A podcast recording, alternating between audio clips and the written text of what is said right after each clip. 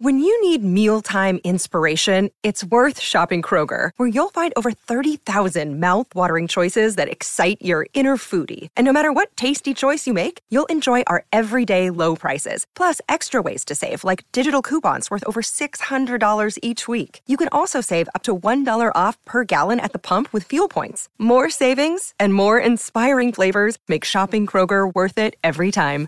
Kroger, fresh for everyone. Fuel restrictions apply. If you've got a thirst for knowledge that never quits, Brightside Podcasts are just what you need. Whether you're into recent discoveries, space exploration, true stories, or useful tips for self improvement, psychology, gadgets, or just your day to day routine, there's something for everyone. 3.8 billion gallons. That's how much water people drink around the world every day. It might sound like an entire ocean, but it only counts for about one half of 1% of the water on Earth, and we're running low. So, what if we had entire oceans of fresh water instead of the undrinkable salty kind? At first glance, it seems like a fairy tale. You see, people live on land that's surrounded by ginormous puddles of H2O and sodium chloride that's pretty much useless to us, if we're talking about drinking and consuming the stuff, that is. By the way, those are the chemical compound names for water and salt, if you're hoping to earn some extra credit here. Lots of people on certain parts of continents don't have access to fresh water from rivers or lakes, and this crisis is getting more and more serious each year. Every seventh person on the planet suffers from a lack of access to clean, drinkable water right now. And some experts say that as the world population doubles by 2030, that statistic will skyrocket to one half. So, wouldn't it solve the problem if we had an unlimited ocean of fresh water? The short answer is nope. But first, it's important to understand why our oceans are briny to begin with. It seems so disappointing that we have all this water around us, yet we can't drink it, so people go without. Well, let me break it down for you.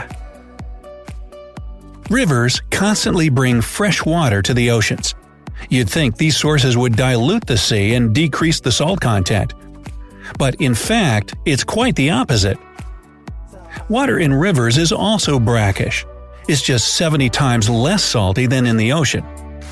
On its way to the sea, rivers wash out salt from rocks and carry it with them. Once the water reaches its destination, that salt remains in the ocean, but the extra water doesn't dilute the overall salt content because it evaporates. This is the same reason why rivers aren't that salty. They carry and dump it all into the sea. Each year, 4 billion tons of salt are carried into the ocean just from rivers alone. If you keep doing that for the billions of years this planet has been in existence, you can imagine how much salt would gather there. Hey, it's Ryan Reynolds, and I'm here with Keith, co star of my upcoming film, If, only in theaters, May 17th. Do you want to tell people the big news? All right, I'll do it. Sign up now and you'll get unlimited for $15 a month in six months of Paramount Plus Essential Plan on us. Mintmobile.com slash switch.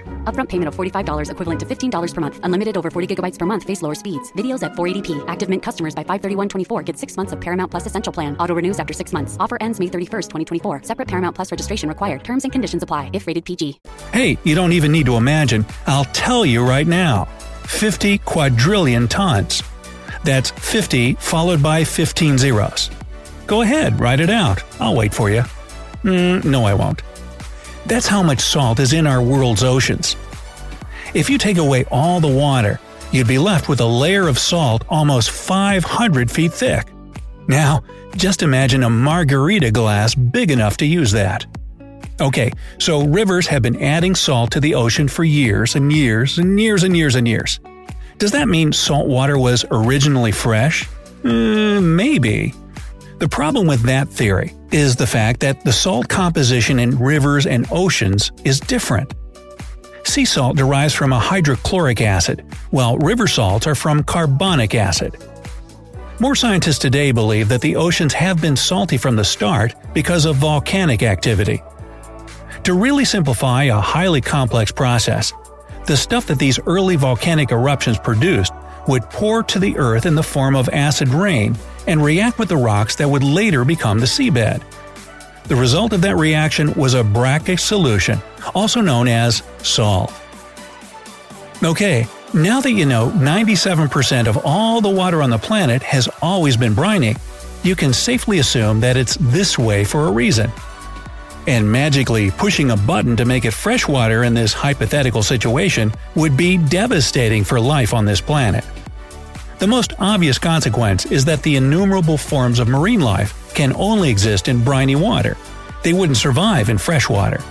Now, we only know about a little over 200,000 species of oceanic life, but that's just a drop in the bucket, albeit a very, very big bucket. There could be millions more. So, what would that mean for us humans? Well, without them, we'd lose this source of food, which would have a serious impact on not only the countries that are highly dependent on their fishery sectors, but also those they export to. You must also consider the 10,000 known species of underwater algae. Algae are unique as they're both plants and animals. Like animals, algae are capable of feeding on organic material in their environment. Like plants, they take part in photosynthesis. They play a huge role in sustaining life because of this. Just imagine how severe the drop in oxygen and the spike in carbon dioxide levels will be without all this saltwater loving algae. This means the greenhouse effect will intensify, and we're already having enough problems with that as it is. In short, the global ecosystem would collapse as all the existing food chains would be destroyed. Oh, but it doesn't stop there. The oceans play a critical role in shaping the climate more specifically, it's ocean currents that can really affect the weather even on land. Ocean currents exist mainly because of density differences. Remember, as surface water evaporates under the hot sun, the salt gets left behind. This saltier water is denser and sinks, causing it to be cooler than the less dense water on the surface. This movement of water while sinking and rising is one major thing that causes ocean currents. Of course, other things like wind and landforms play their part too, but that's a whole other video itself. If you'd be interested in seeing something like that, let me know down in the comments. Anyway, these currents influence the climate by transporting heat. They can carry warmed or cooled water as far as several thousand miles.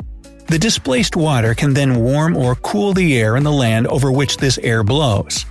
The Gulf Stream brings warm water from the tropical and subtropical Atlantic northward and bathes the shore of Western Europe. As a result, the climate there is much warmer than it could be in other parts at that latitude. Thus, Glasgow's climate is a lot milder than, say, Moscow, Russia, even though they're both at the same latitude on the globe. Look, Bumble knows you're exhausted by dating. All the must not take yourself too seriously and 6 1 since that matters. And what do I even say other than hey?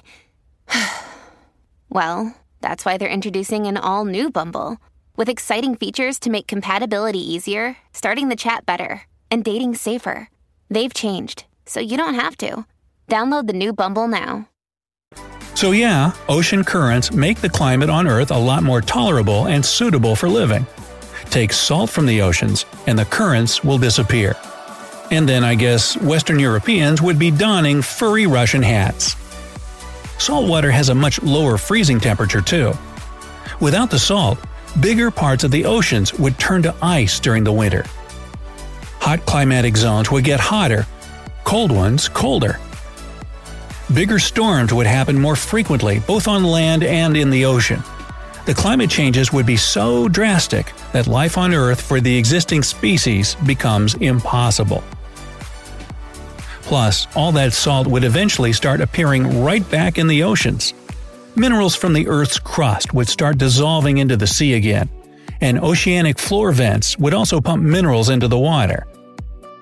So perhaps it's best if we just leave all the NaCl and the H2O, and look to bright scientific and innovative minds to think up ways to solve the world's freshwater crisis.